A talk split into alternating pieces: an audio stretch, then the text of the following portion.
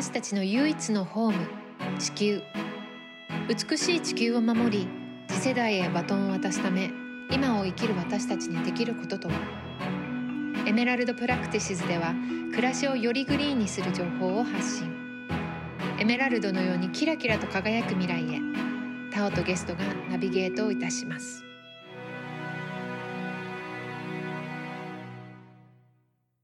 今日は私にとっては第1回目のエメラルドプラクティシーズのホストをさせていただきます。えっと、小野リリアンです。時々このポッドキャスト聞いてくれてる人はわかるかなと思うんですが、ずっとモデルの活動してきて最近は気候変動を軸に、えー、環境活動をメインで日々いろんなことをしています。で本日のゲストはタクラムというデザインスタジオのロンドン支部で、えー、ディレクターをされている牛込洋介さんです。牛込です。よろしくお願いします。よろしくお願いします。実は牛込さんの奥さんがシューリー・クラークさんってイラストを描かれてる方なんですけど私の友人で、うん、でまあ昔からちょっとお知り合いで私は牛くんと呼んでいるので今日はちょっと牛くんと呼ばしてもらいながら進めようかなと思うんですがそれでいきましょう。はいじゃあ牛くんはどんなお仕事をされているのかちょっと説明してくれますか？僕はタクラムっていう会社で働いていて東京とロンドンとニューヨークにスタジオがあるデザインとイノベーションのスタジオっていうふうに言っているんですがクライアントと一緒にまあ、未来のプロダクトだとかサービスを一緒に考えてプロトタイプ試作とかを作りながら、え、検証したりとか世に出したりするっていうような仕事です。で僕はその中でもロンドンのスタジオでディレクターをやっていてで専門的なエリアは、まあ、テクノロジーこうコンピューターサイエンスとかを勉強していてテクノロジーと、まあ、とインタラクションデザインって言って、ま、つまり人とテクノロジーがどう関わるべきか。例えば自動運転とか自立走行車みたいなテクノロジーがあった時に歩いてる人だとか、まあ、車椅子乗った人だとか、まあ、他にも運転しなくて良くなったドライバーの人とかがそういうテクノロジーとどう関わっていくのか実際にユーザーインターフェースを作ったりだとかこういうふうに使われるんじゃないかっていうビジョンを絵にしたりだとかでそういうプロダクトとかサービスのアイデアができたらそれを試作にして実際に使うであろう人とディスカッションしたりしながら世に出すこう最初の方のプロセスのお手伝いをしていくってそういうような仕事をしています。うん、あともう一つ肩書きがクリエイティブテクノロジストっていうふうに言われてるかなと思うんだけれども、うん、今話していた内容なのかな？そうね。なんかそのデザイナーでもあるし、うん、こうエンジニアというかテクノロジーに携わる、えー、職業でもあって、うん。うん、まあ、肩書きは結構とてもいつも迷うところではあるんだけど、うんうん、そうだね。そのデザインって言ってその人の目線からある人工物だとかシステムがどういうふうな振る舞いをするべきかって考える人っていうのが多分デザイナーっていうすごい広く言うと職業だと思うんだけど、でテクノロジーに関してそれをやっているっていうような自分はイメージなので、でクリエイティブテクノロジストっていうこう呼び方自体は、ヨーロッパとかアメリカでは、まそんなに一般的ではないけど使う人はそこそこいるっていうような感じですね。素敵だと思います。新しい時代の新しい仕事だなって私は今聞いてて思ったんだけれどもじゃあ具体的にさっきもちょっと例を挙げてくれたけれども、うん、どこまでをデザインする？例えばその新しいテクノロジー技術のものがこう入ってきたってなった時にそこで例えば自動運転するバスなのか分かんないけど 入ってきた時にじゃあ今までバスの運転手だった人たちはどうするかぐらいのデザインもそこまでも考えていくの？もちろんこう案件だとかクライアントによってすごいばらつきがあって、うん。まあ、逆にその毎回やってる仕事が違うとか扱うテーマが違うみたいなのが面白いところではあるんだけれども、そうね。例えばじゃあ自動運転の時代のバスのインテリアを考えましょうみたいなお題だったりするかもしれないし、音で操作する AI ボット Google ホームとか Amazon Alexa みたいなのが流行り始めてた頃は、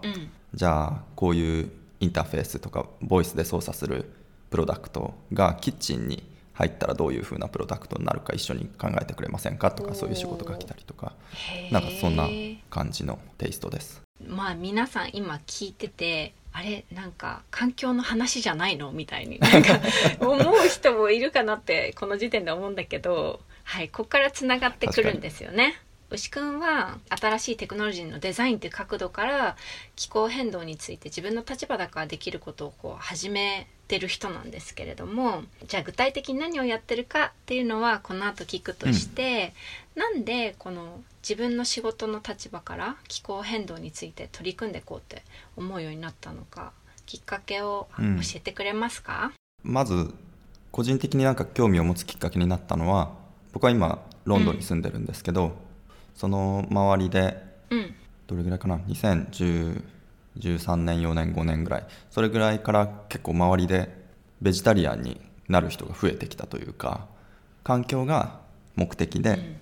ベジタリアンになる人が増えてきた。ヴィーガンになる人が増えてきたっていうのがあってこう一緒にご飯食べに行ってたりした人たち友達たちがそういうふうに自分の行動を自分たちの行動を変えていくのを見て、うん、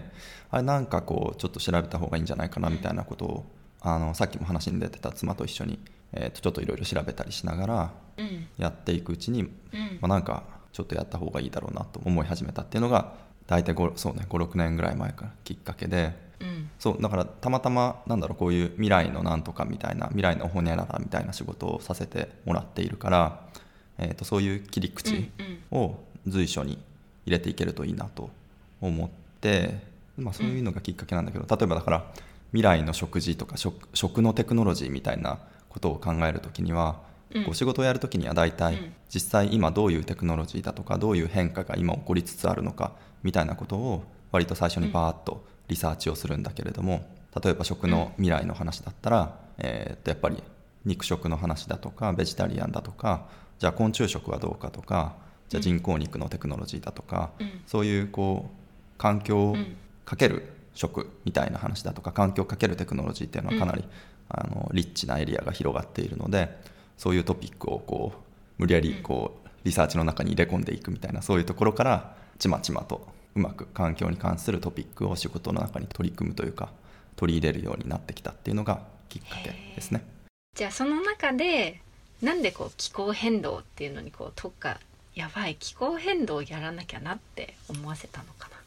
そうね。まあいろいろ調べていったり読んでいったりするうちに、まあ、さっきも言ったようにきっかけは友達がベジタリアンにこうなっていったことだったんだけど、うん、ベジタリアンになる理由ってたくさんあるじゃないですか。そうだね、その気候変動環境以外にも、うん、えー、っとじゃあ動物愛護の観点だとか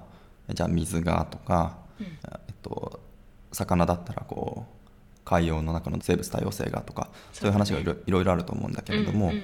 その中でも気候変動っていうのは僕らの生きてるこう数世代で全然取り返しのつかないレベルの変化のスピードだし、うん、これを失敗したらやばいっていうやつだと僕は思ってて、うんうん、まあ、もちろん他の動物愛護だとか、うん、えーと、生物多様性はまあ気候変動の後に来るより大きな波だと今は思っているけれども、うん、なんかその気候っていうのは文字通りの意味でかなり生活を包み込むというか、うん、環境問題とか気候問題って、うん、まあ、学校の授業でいうと社会のトピックの一つのサブトピックみたいな使われ方だけど、うん、こう実際に周りを見回してみると本当に気候っていうのが文字通り僕らの生活を包み込んでいるし、それに影響を受ける人たちっていうのは全員そうだ、ね、こう人類全員だし、まあ、もちろん気候変動によって受ける影響は人によってすごい差があるんだけれど、ね、でも必ず全員が影響を受ける、うん、なんかそのスケールの大きさっていうのが、うん、多分自分が何かやらなきゃいけないんだろうなって思ったきっかけですね。でそれと多分その辺りと子供ができたっていうのがちょっと大きいような気がしますね。確かに大きいね。タイミング的には同じ、うん。うん、自分の子供の未来が知る知れば知るほどあこれはまずいって なるもんね。そう。はいそんなわけで牛くんがそういうね本当にやらなきゃいけないなと思った中で自分の立場から自分の職業からどんなふうに気候変動に取り組んでるのか教えてほしいです、うん、そうですね、うん、多分このポッドキャストのいくつか前のエピソードも聞かせてもらって、うん、まあ、クリエーションとかデザインとかものを作る人がどういう意識でこうものを作ってるかそのこういうプロダクトを世に出していいんだっけみたいなそういうこう内政というか時勢からえ考えてるみたいなすごい勉強になるなと思って聞いていたんだけど、うん、一つのプロダクトだとか服だとか、うん、えー、とこのじゃあなんか今使ってるのはこうマウスだとかコンピューターだとか、うん。そのものを実際に生産する場に、えー、と僕が居合わせることはほとんどなくて、うん。えー、とじゃあもうちょっとこうより前のどういうプロダクトにしましょうかとかどういう価値を人に提供するべきだろうかみたいな、うん。そういうところから携わることが多い中で、うん。どういうふうに環境に対してポジティブな気候変動に対してポジティブな影響を与えられるんだろうなっていうのはすごいこう、まあ、この何年かうん。考えてきたことで,、うん。で一つ大きいなと思うのはたまたますごい幸運なことに割と大きい企業特に日本の大きい企業と仕事をさせていただけることが多いから、うん。それを通して、まあ、例えば経営層みたいなところに環境意識をこう埋め込んでいくインストールするみたいな、うん。それぐらいのこう気合というか、うん。気持ちで仕事に取り組むことが最近は多素敵。い。で最近やった仕事の一つに、うん。日立製作所日立ってその、まあ、この木何の木みたいな CM で 有名だけど以前は結構その消費者向けのこういわゆる白物家電とか冷蔵庫とか作っていた会社で、うんうん。今はもうちょっとこうインフラとか、うん。えーまあ、それこそエネルギーだとか鉄道のこう車両だとか都市のデジタルインフラみたいなのを作っている企業大きいです。とても大きい企業大だけれども。事だねインフラ。えうん。そうそう。でそのインフラプロジェクトに取り組む時にどういうマインドセットで臨んだらいいか、うんどういう態度でもってじゃあインフラの影響を受ける実際の地元住民の人たちと関わるべきかとかその環境と関わるべきか、うん。みたいな態度をこう示す10の原則みたいな、うん。なんかそういうのを一緒に作っていくっていう仕事をしてそれはすごい面白かった。なんかその結構デザインだとかクリエイティブ業界だとか、アーティストだとかエンジニアの人たちが世界中で行っている環境に配慮しただとか環境生態系を意識したエコロジーを意識したこうアプローチみたいなのうん。をリサーチとして取りまとめて、えっとそれを日立ができそうなこう言葉だとか、うん。イラストだとかこう態度みたいなのに変換していくっていう作業をしたんだけどうんうん。いくつかじゃあその原則みたいなのをちょっと紹介したいと思うんだけどどの企業もあるといいよねそういう原則が、うん。これを元にやってこうって。ねそういうのあるといいよね。うん、ビジョンみたいな感じかな。そうそう。まさに環境ビジョンみたいなタイトルで最後レポートを提出したんだけれども、うんこういうお題がそもそも日立製作所さんのような大きい企業から来ることはすごいポジティブなことだなと思っていて、ね。ぜひぜひっていうことで受けたんだけど、うん。なんか僕らが提出した原則のうちの一つを紹介すると、うん。現場に寄り添うっていう、すごいこう、まあ、言葉にすると、まあ、ある意味なんだろうな身も蓋もないっていうようなことかもしれないんだけど、うん。よくあるこう企業のプロジェクトとか、あらゆる会社がそうだと思うんだけど、うん。木とか、うん。えー年度みたいな考え方があって木とか粘土？こう第1期とか第2期とかさ四半期とかその今年度来年度みたいな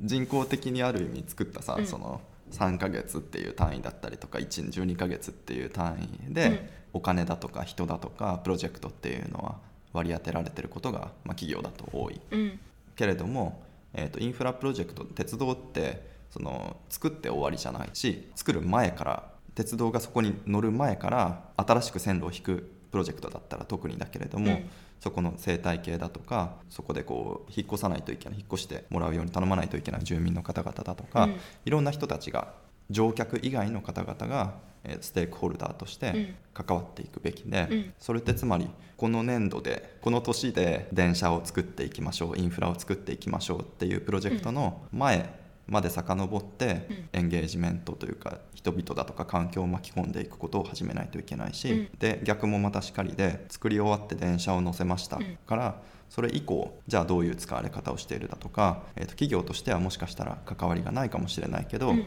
じゃあその電車のオペレーションを任せている会社と、うん。環境と人っていうのはどういうふうに関わっていくべきかみたいなのが、うん。えっと、電車を作ったことでどんどんどんどん発展していくわけだから、うん。よりプロジェクトが終わってももっと長く現場に寄り添っていく、うん。まあ、必ずしもその電車というものをずっとコントロールしたいとかそういうわけじゃなくて、うん。年度でプロジェクト終わりだから電車作ったからバイバイっていうような態度じゃなくて、うん。より現場と人と環境に寄り添った、えープロジェクトの走らせ方うん。お金の付け方、うん。人の付け方っていうのがあるんじゃないかっていうようなのを提案の一個に入れたりしました。ふむふむ。すごくいいと思うんだけどさなんか単純にその地域っていうか現地の人に寄り添うっていうのがどうこの気候変動っていうテーマにのところにあつながってくるのかなと思った。うん。はいはい。そうだよね、うん。えっとプロダクトだとかサービスうん。のこう CO2 エミッションがどの段階で起こるかっていう話があって二酸化炭素の排出がどの時点からスタートするかってことだよね。そうそうそう。でいろんなこう世界中の大企業が、うん。えっと2030年までにとか2050年までにうん。ゼロエミッションにしますうんみたいな宣言をしたりしてますよね。うん。でその時にゼロエミッションってどこの段階でのゼロエミッションその排出量をゼロにするっていうことを言ってるかっていうと、うん。まあ一番多いのがその自社の工場だとか、うん。自社の生産プロダクトの生産そのラインの中でうん。CO2、うん。トータル二酸化炭素トータルで見ると、うん。ネットゼロっていうようなことを言ってることが多いと。うん。だけど、えー、とプロダクトがどういうふうに、まあ、特に電気だとかうん。エネルギーを使うプロダクトうん。の話をすると,、うん。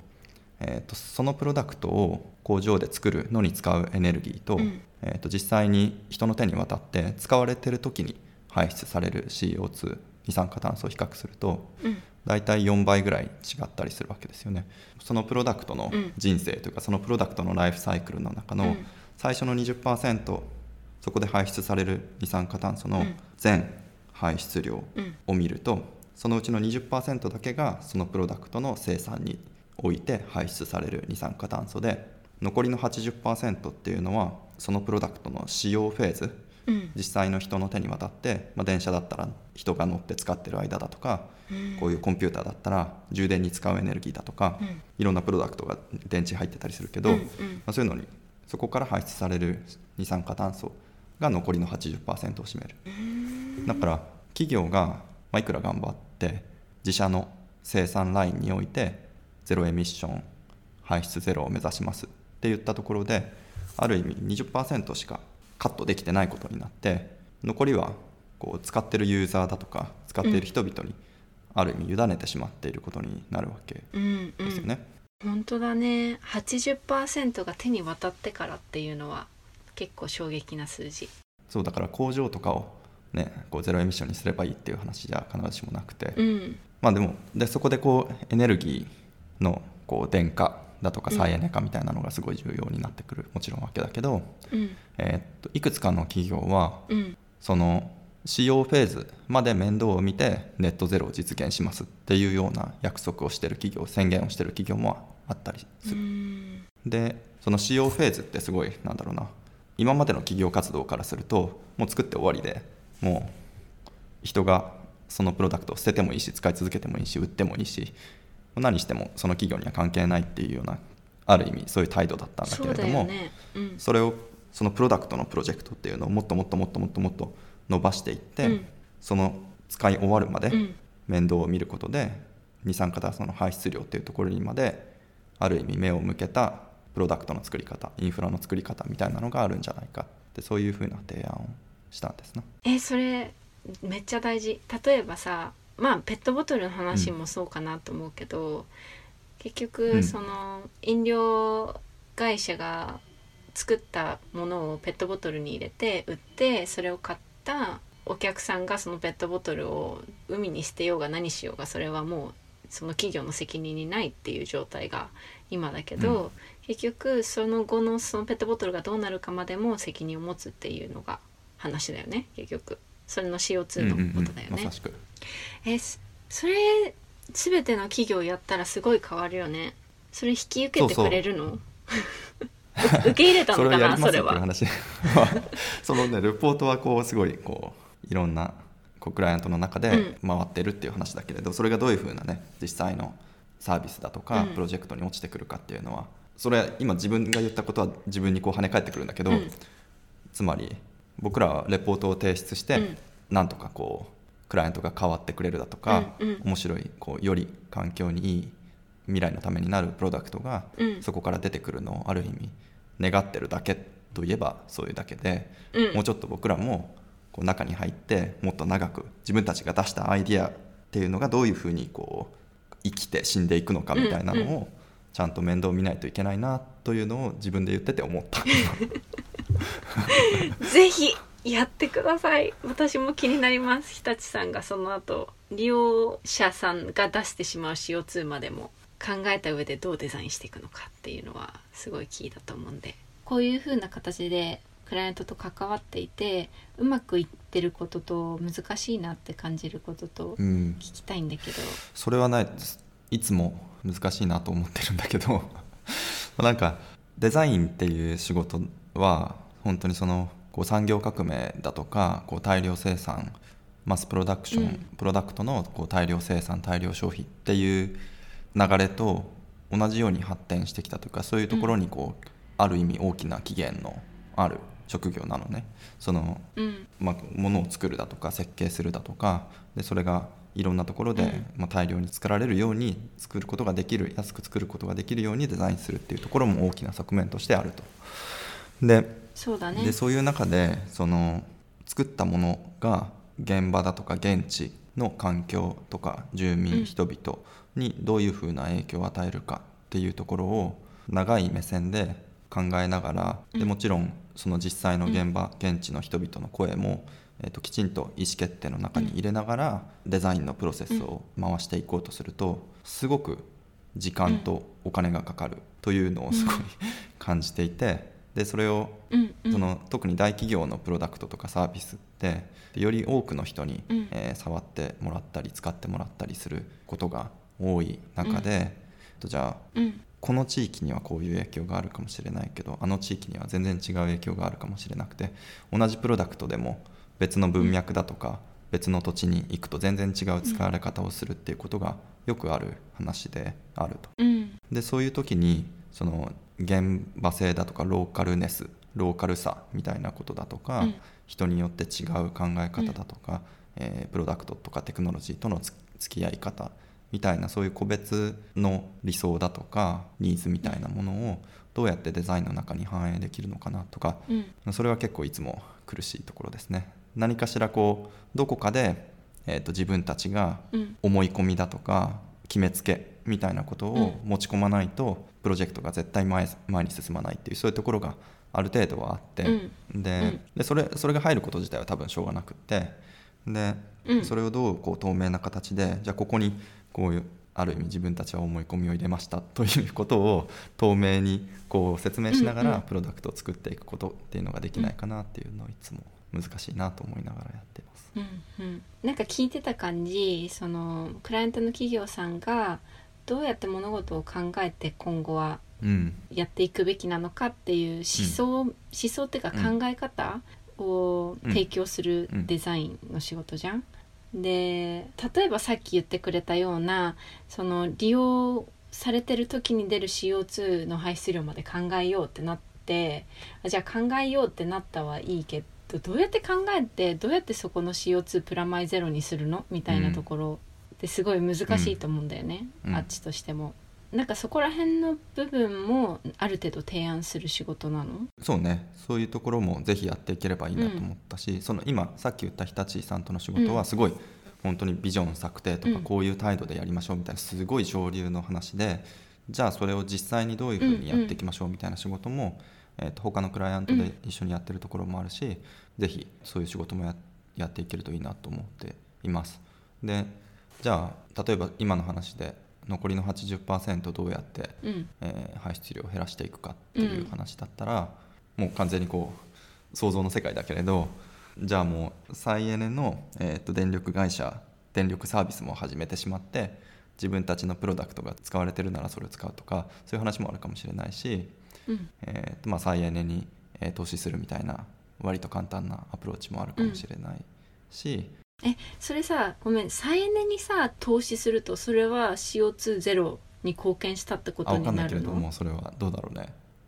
ね。どうなんだろう。それはまあこうオフセットみたいな話になっちゃうよね。ねまあオフセットになるし多分日本のその2050年までに実質 CO2 ゼロっていうのもオフセットがすごい視野に入ってる気がして。ね。だって自分たちが出しちゃう量と同じぐらいの速度で森林育てますとかなんか同じぐらいの速度でその CO2 を吸収する、カーボンネガティブにするための事業とかもう応援してそれが実際に回るような状況を作んなきゃいけないじゃん。でそれが企業レベルでもそれをやるってなったら、やっぱめっちゃ森林を植え植えるのかな？そうとか なんねかそういうこと考えてた。そうだよね。イギリスのチャリティーでポッシブルっていうクライメートチャリティーが気候変動に関するチャリティーがあるんだけど、そこは地元の鉄道のこう事業を開発しているインフラ企業と一緒に地元の市民を巻き込んだ、えー、と森林なんだ植林ワークショップみたいなのをやったりしていて一緒にこうんうんうインフラを作っていくというかでその地元にこう植林だけじゃなくてソーラーパネルも設置してその電気でもってうん。こう電車だとかインフラを動かすみたいなそれをこうインフラ企業と住民たちと環境とっていうのをうまく巻き込みながら、えーとだけど、まあ、必ずしもなんだろうな、環境のためにじゃあ便利さだとかテクノロジーだとかインフラはいらないっていう風な態度を取るんじゃなくてそういう企業も一緒に市民も一緒に街を作っていくっていうようなアプローチを取ってるところがあってそういうのはすごい面白い、うんうんいい話だなと思ってそういうところに学びたいなと思っています。本当だね、それこそ牛くんそっちにいるといろんな事業がいろんなことトライしてるのをなんか知れる気がするから、ぜひぜひ日本のみんなにもいろいろ教えてほしいなって思います、あのロンドンにいると気候変動に関して、多分日本よりもそういう目にしたり聞聞いたり機会がすごく多いんじゃないかなと思うんだけれども、日本とロンドンに住んでるのとでこう環境意識明らかにこれ違うなっていうのな生活してて見えるのある？結構たくさんそれはあって、うん。でその中でも一番大きいなと思うのは、うん。市民意識のこう高さというか、うん。自分たちが何かをすると,、うん。えー、と政治は動くんだとかうん。システムは変わるんだっていう実感とか自信みたいなものが、うん多分市民の中で共有されていて、うんでそれをもとにこう政治家に E メールを送るだとか、まあ、企業に問い合わせをするだとか、うんまあ企業に、まあ、そういう懇願をするだとかレターを送るとかペティションをするだとか署名ね。なんかそういう活動がうんかなりこう生活の中の一部として染みついているっていうのはすごい大きく違うなと思った。そうだね。ロンドンのその Extinction Rebellion の人たちうんっていうグループがあるんだけどさなんかその人たちが本当になんか道で寸劇をやってたりだとか、もう道に血の色の絵の具をこうぶちまけたりとかするような なんかすごい過激な、うん非暴力的なんだけどもうすごいインパクトがあるようなことをいっぱいやってるのを見て、なんかそういうのを目の前にして生活するとすごい違うだろうなとは思ってたんだけど。その Extinction Rebellion がどんな大きいアクションをしたかというとさ例えばだけど日本でいうと渋谷のハチ公のスクランブル交差点をなんか2週間船を真ん中にドンって置いて閉鎖して動けなく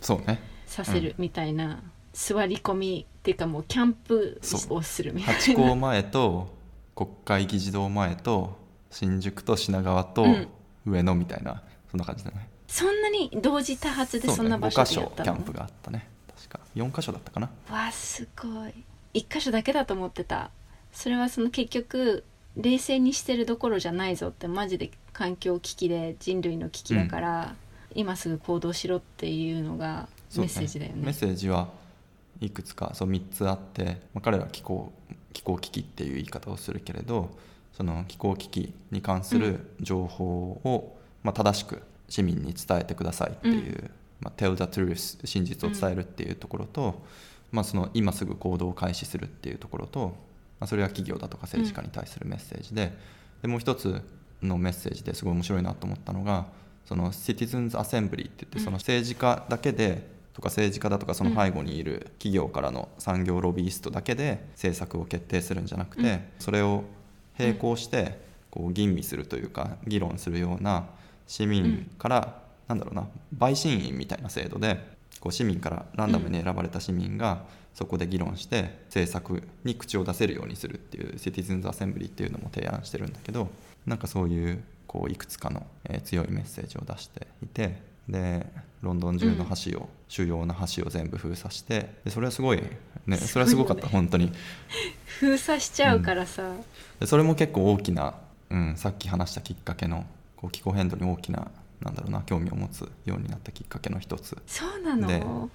うんすごいです。あれは本当にうんなんかね面白かった。友達もたくさん参加してたし。牛くんは関わったの、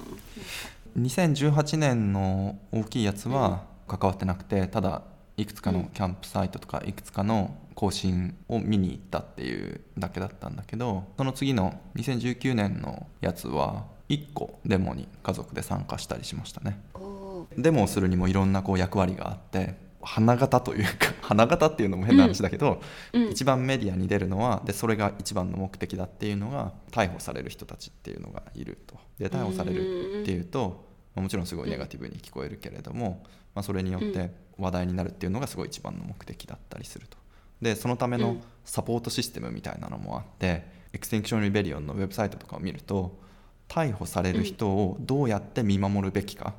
どうやってビデオを撮るべきかとか、えーっとじゃあ逮捕される時にどういうふうな話し方をするべきかだとかどういうことを話すべきかだとかそういうところにはすごい細かくチュートリアルが載っててすごい面白いんだけど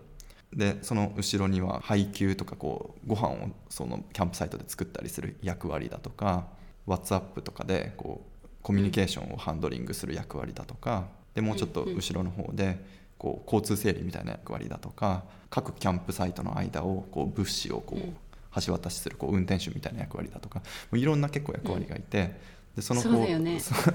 そ のこう組織性みたいなのがすごい面白いなと思ってでそれがリーダーみたいな人がいない組織の中で自己組織化的に運動としてやられているって、その誰もがこう僕らがじゃあ Extinction Rebellion なんていう名前かな分かんないけど Extinction Rebellion 東京ですとか Extinction Rebellion Peckham って僕らが住んでる地域だけど、 Extinction Rebellion Peckham ですって急に言い出しても全然それはよくて、いくつかのこう原理原則行動原理みたいなのさえ守っていれば、えー、と共通のロゴだとか、グラフィックのマテリアルだとかを使っていいみたいな組織になっていて、そういう組織体系はすごい面白いなと思う、まあ、一方でさっきも言ったように僕らは、えー、と逮捕される役割はやってなくてただこうある意味、まあ、お祭り気分で、えー、とプラカードを作って子供と一緒にこう歩いたっていうだけなんだけど、まあ、子供がいる身でそれぐらいしかコミットできないっていうのもあるし現実的に、うん。あの例えば僕なんかがじゃあ逮捕されたらそのままこうビザ取り消されるよなみたいな話ももちろんあるわけでうんで逮捕されたいってわけじゃないけれども、うん。でそういう話の中ですごい大きいなと思うのが Extinction Rebellion を批判するコンテクストでうん。よく言われる話かもしれないけど、まあうん。白人の人しかそれって参加できないよねっていう批判があって。うん。ねうん。まあ、じゃあ逮捕されることが究極の目的でメディアに出ることが究極の目的だとしたら逮捕された後に、えー、とちゃんと釈放されないといけないわけで,、うん。でそういうことが問題なく、まあ、逮捕はされちゃうけど、問題なく釈放されるっていうのは、白人だけができる行為かもしれないねっていう批判があると。でつまり黒人だったら、とか民族的なマイノリティの人たちだったら、うん。じゃあ逮捕されて拘留されてそのままになっちゃうかもしれないしその警察システムの中における差別によって、で、うんうん。なんかそのこう視点はすごい大事だなと思って、まあ、climate justice とか気候正義みたいな風に言われるけどじゃあ誰のための気候変動に対するアクションなのかっていうのはすごい重要で、まあ、でもだからといって Extinction Rebellion の活動が、えーっと無効であるだとか役に立たないっていう話じゃ僕は全然ないと思っていて、うん。白人だとか、まあ、特定のグループの人が持っている特権を、うん。えーそういう形で使えるいい機会だと思うから全員が逮捕されないと、全員が同じようにその活動に従事していなければ有効な活動とは言えないっていうわけじゃ必ずしもないなと思ってます。そうだね。うん、でも確かに大事なポイントのね牛は逮捕され、そう俺だ俺だ。じゃされた。そう。でも友達のうん。お父さん逮捕されてたね、あ本当？どうだったか聞いた、そのお父さん本人にはその後会ってないけどうん。息子とすごいこう大学院の時からの結構仲良しなんだけど結構なんなんだろうな。こうポジティブネガティブ入り混じったみたいなこう感情だった気がする。なんかやってほしかったしなんか別に誇り高いというかプラウドみたいな感情もあるのかもしれないけどそんなこう、なんだろうちょっとこう混乱してるような感じのだったかな、まあ、あとその釈放の保釈のためのこうファンド？みたいなのももちろん用意されていて、まあ、だからといって全員がお金を払わなくて済むとか全員がこと安全に逮捕されるみたいな保証はもちろん全くないんだけれども、うんうん。自己責任で逮捕されてくださいねっていうのはもちろんデカデカと書いてあるんだけど。うんうん。まあそういうサポートシステムはないわけじゃないっていう。しかもさその非暴力的であることがすごい大事じゃん、その私もなんかこう市民運動で3.5%の人口が立ち上がった時にこうそのうん。成功したみたいな話をうん。ちょこちょこ時々話すんだけど、うん。それもやっぱ非暴力的である必要があるからみんなもその捕まる逮捕される人たちはトレーニング受けてるよね、どうやってなんかやったらいいかとか。なんかそこまでの組織化をしっかりされたもの、うん。憧れるんだけど私は日本でもできないかなとか思うんだけどね。なんかそのためにはもっと関心持つ人口がもっと増えないとなとも思うんだけど日うん。本は、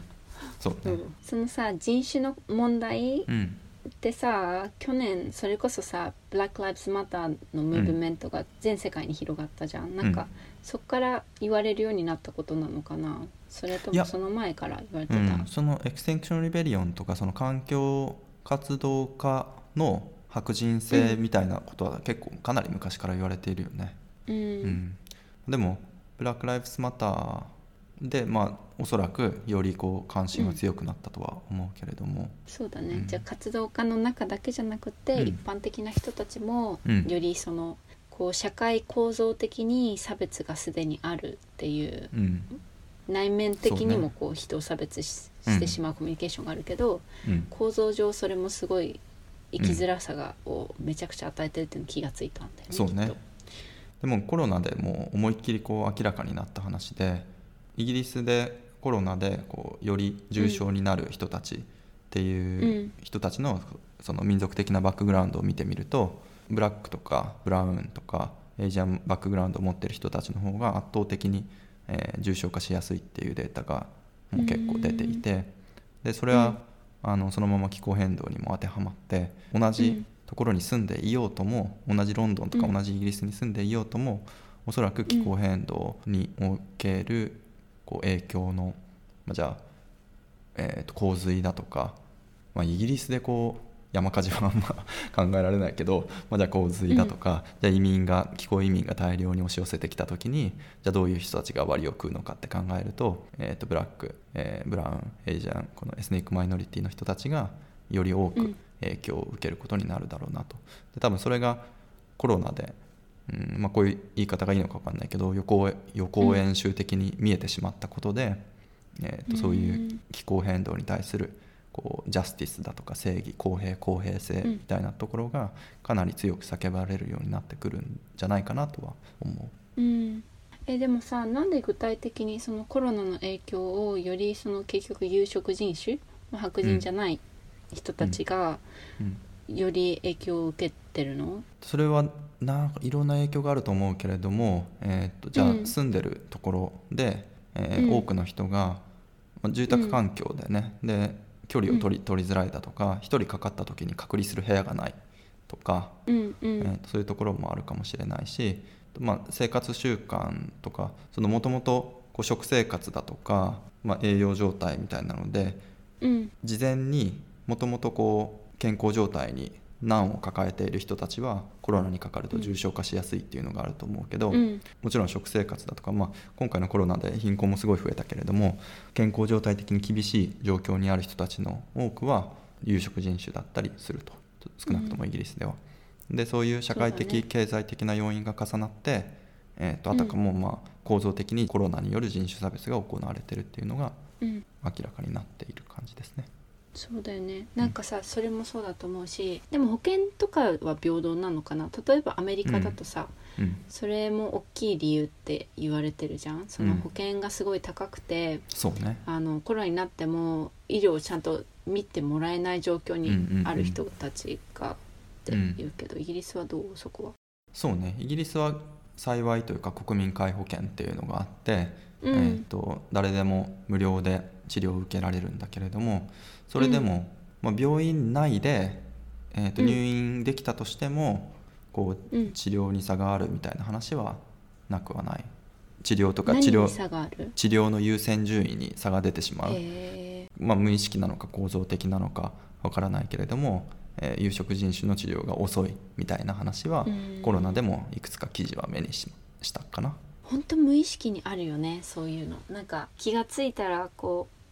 例えばだけど日本でさ、うん。みんなが「はい失失業と」とかを言って手を挙げた中でやっぱ年齢上の男性の方が当てられやすいなんか、ね、うん。よくそれを目にする。そういう人たちが先に発言できるチャンスがあったりだとかそういう人たちの方が自分がそういうふうにしてもらえるに値することに何の揺るがない疑いがあるから自らその言いに行けたりだとかうん。そういう状況もあるなと思うんだよね。まあ、トランプとかはもう本当そのこう、まあ、今はねそのこういろんなこうソーシャルメディアから、えーバンされてしまったけどその彼がうん。コロナにかかった時に、もうとにかくこうアメリカ中のこう技術の推移を尽くしてこうなんていうの推移を集めてこううん実験的な抗体を使った薬品をこう投与しまくったりして、なんかもうそれができるのって本当一部だよなとなんかそういうところがね。特権を持っている人たちだよね。で別にそれが、ね、特権を持って生まれることとか特権的な状況にいることっていうのは、えー、と本人たちも望んでそうなったわけじゃない場合も多いし、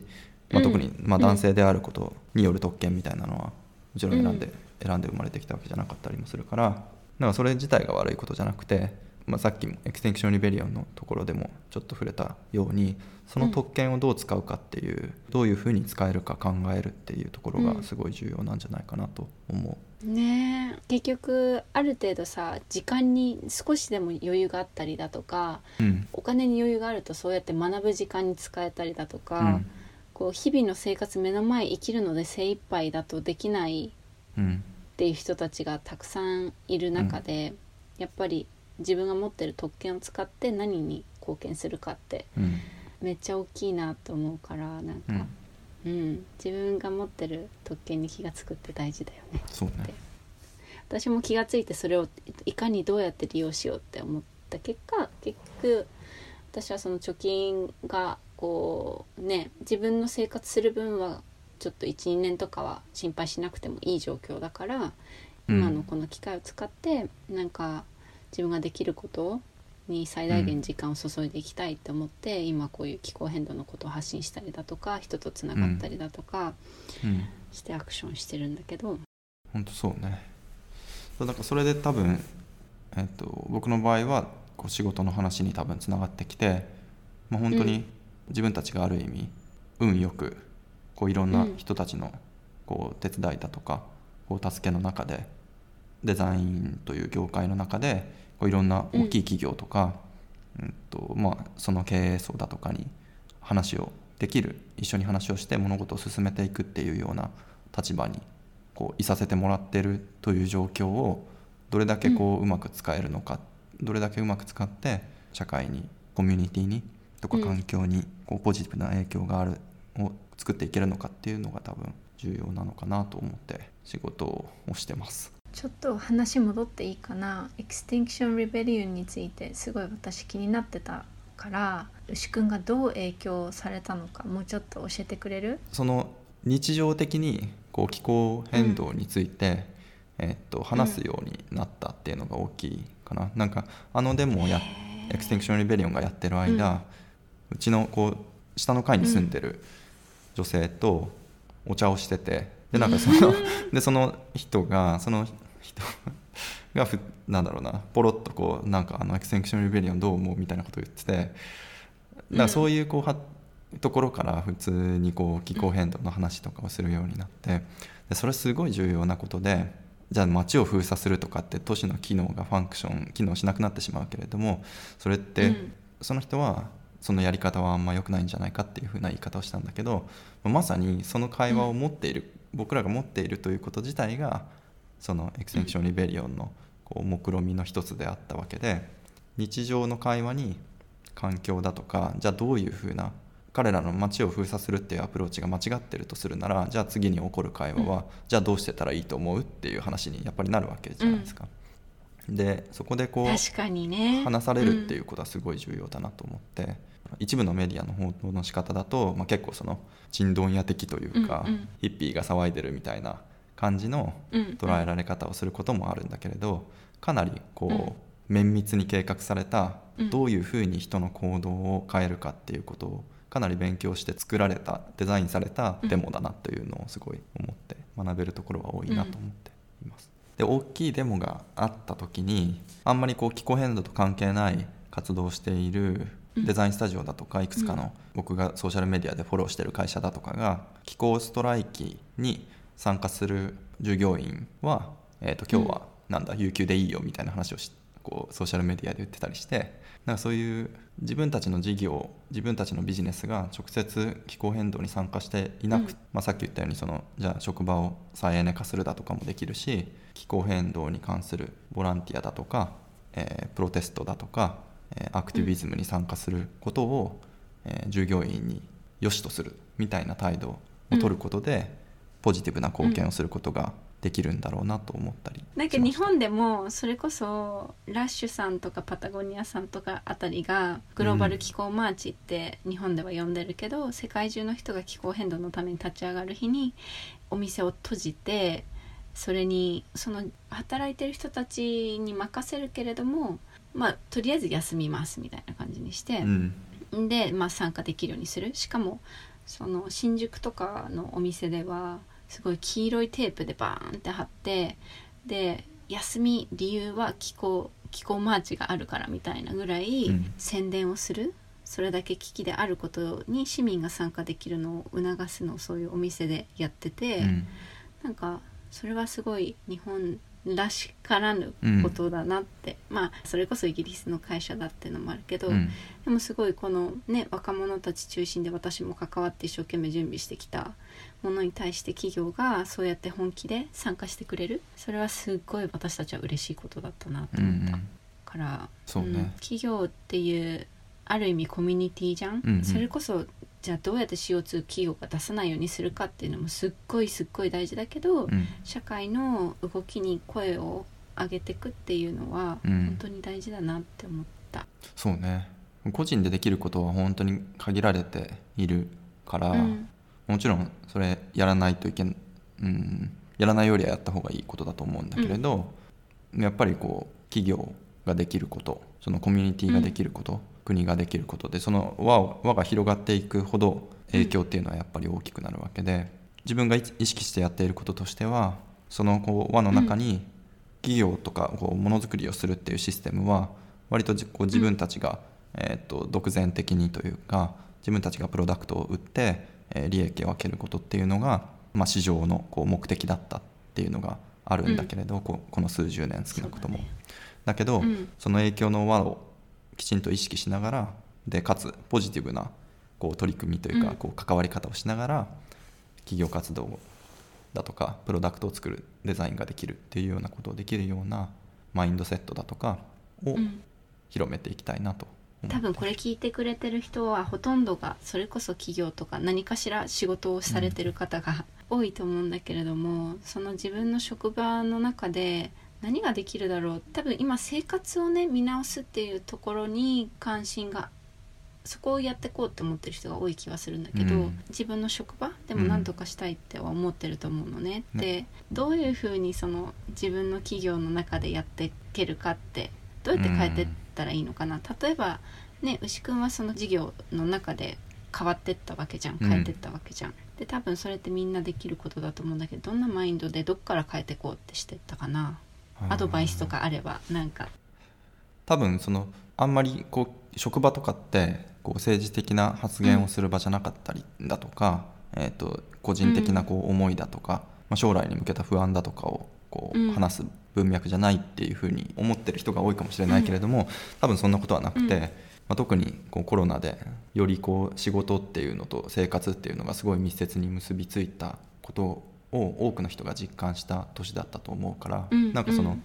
生活の大事さというか政治の大事さなんかこうコミュニティの大事さうん。みたいなのがすごい仕事という場にも密接に関係しているなっていうのが今結構みんなその意識が結構高まっている無意識にでも高まっている時期だと思うので、うん。そういう発言はもしかしたらしやすいのかもしれない。だからポロッとなんかうちの会社って再エネでやってるんですかねみたいな話をしてみたら意外とこう共感が得られるかもしれないし、うん。なんか僕もこういう話を自分のデザインスタジオの中でやり始めたのはまあ、さっき話していたエクセンクション・リベリオンのこう、うんデモだとかこうプロテストだとかうん。キャンプ場見に行ったよみたいな画像とか撮った写真とかを会社のチャットで上げたりすると、あなんか結構ポジティブな反応があったりとか、でそうするとなんかあ意外とみんな興味あるんだなとか思ったりしてじゃあなんかこう声かけて何人か集めてこういう活動してみようよとかクライアントとかミーティングしに来た人に出してたペットボトルがあるんだけどそれやめるようにしようよとかなんかそういうすごい細かいんだけど、えっとまあ、一人でやるよりは会社っていう単位でやるとすごい影響は大きくなるから。そうだと思う。であと一人で抱え込んじゃうと、うん。そういう時期が自分にもあったんだけど、うん。もう自分が世界を救わないと世界は終わるみたいな気持ちになる時がすごい ある、うん。まあそういう時期が自分にもあってなんでなんで自分は私もあるよ。ね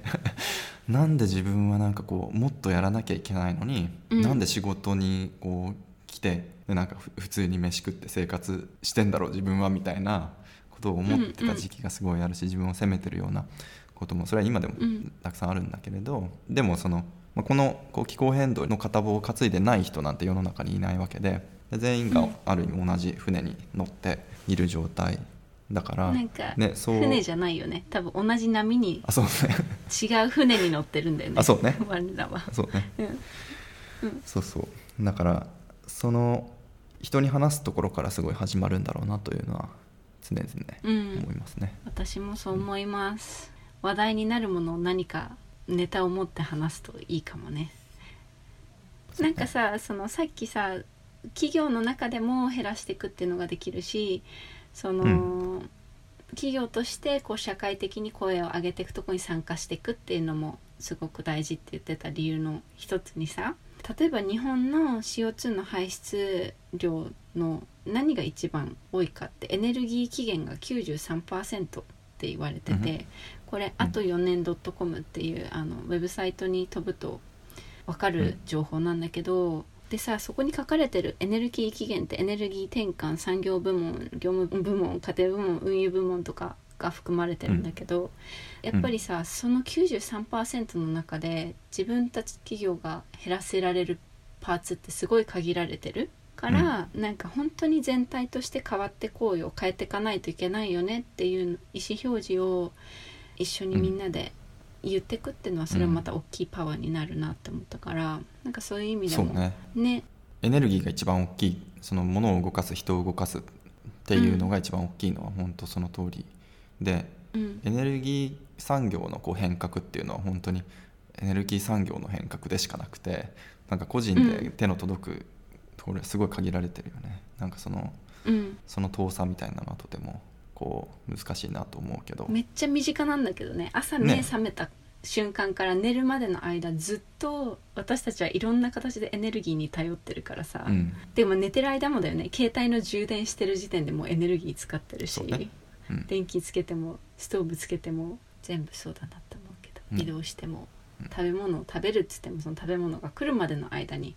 エネルギー使ってるしさ、うん。家作るって時点でエネルギー使うしさ。うんだからなんかそれ全部変えていくのにやっぱり意思表示大事。そうね。私からもう一個質問。ぜひぜひ。なんかさうん。みんなさ今こういう状況を学ぼう意識を変えてこうみたいなところにあると思うんだけどうん。今って本当に危機的状況だから行動しないといけないじゃん？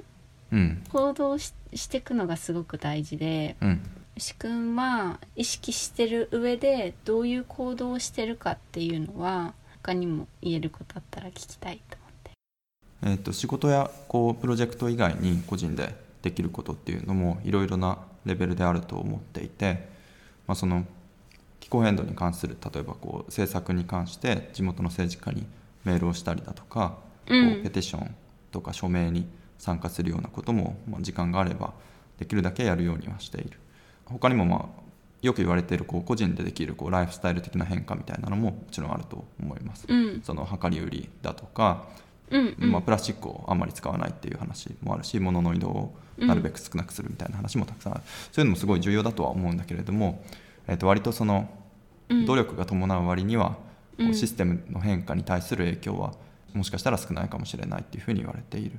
うん。なんかその逆にもっとこう苦労して何かを達成するっていうよりもこう自動的にただ生きてるだけで環境にいいことをしているっていうようなシステムだとかライフスタイルだとかそういうチョイスを作るのが大事だなと思っていてうん。職場の年金が例えば例としてあるんだけれどもその職場の年金って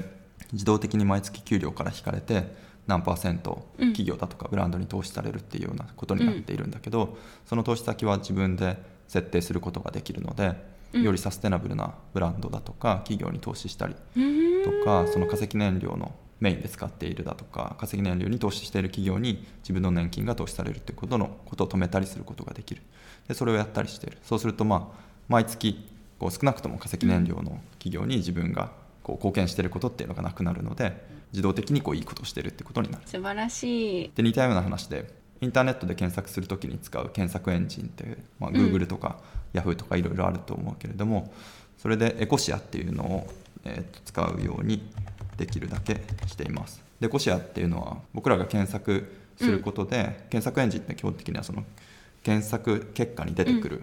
こう一緒に表示される広告それを表示することで収入を得てるんだけれども、エコシアはその検索によって発生する広告収入の80%をえー植林とか植樹プロジェクトに寄付しているってそういう検索エンジンだったりするので、まあ、うん検索って本当にもう毎日特に仕事上、えー何十回も何百回もすることがあるので、うん。まあ、それを毎回毎回やるたびにある意味いいことをしてる自動的にいいことをしてるっていうようなうん。そういうこう仕組みを周りに作っていくっていうことが重要かなと思っています。うん。まあ、自宅の電気は再エネとか、まあ、そういう話は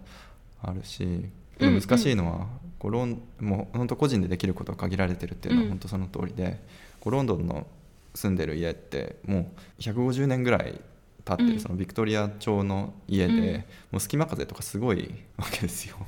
もうなんか断熱断熱とはみたいな断熱ってなんだっけなみたいな家だから、まあ、電気は再エネだけれども、えっと、セントラルヒーティングって言って天然ガスを使ってこうボイラーでバーって炊いてこうお湯を家中に回すみたいなシステムで暖房を取ってるので、まあ、それは化石燃料を使ってるから全部のねこう家を持ってれば例えばそれをヒートポンプに変えてとか、うん。そういうふうなことが、えー、と投資としてできるかもしれないし、じゃあ屋根にこう太陽光パネル置いてみたいな話ができるけど、うん。えー、ともちろんそんなことをできるお金を持った人は限られてるしうちは全然そんなポジションにないからなかなかできないなと思ったりもするし、こう生活の中で、まあ、そういうふうにしてしょうがなく出てしまう排出をオフセットする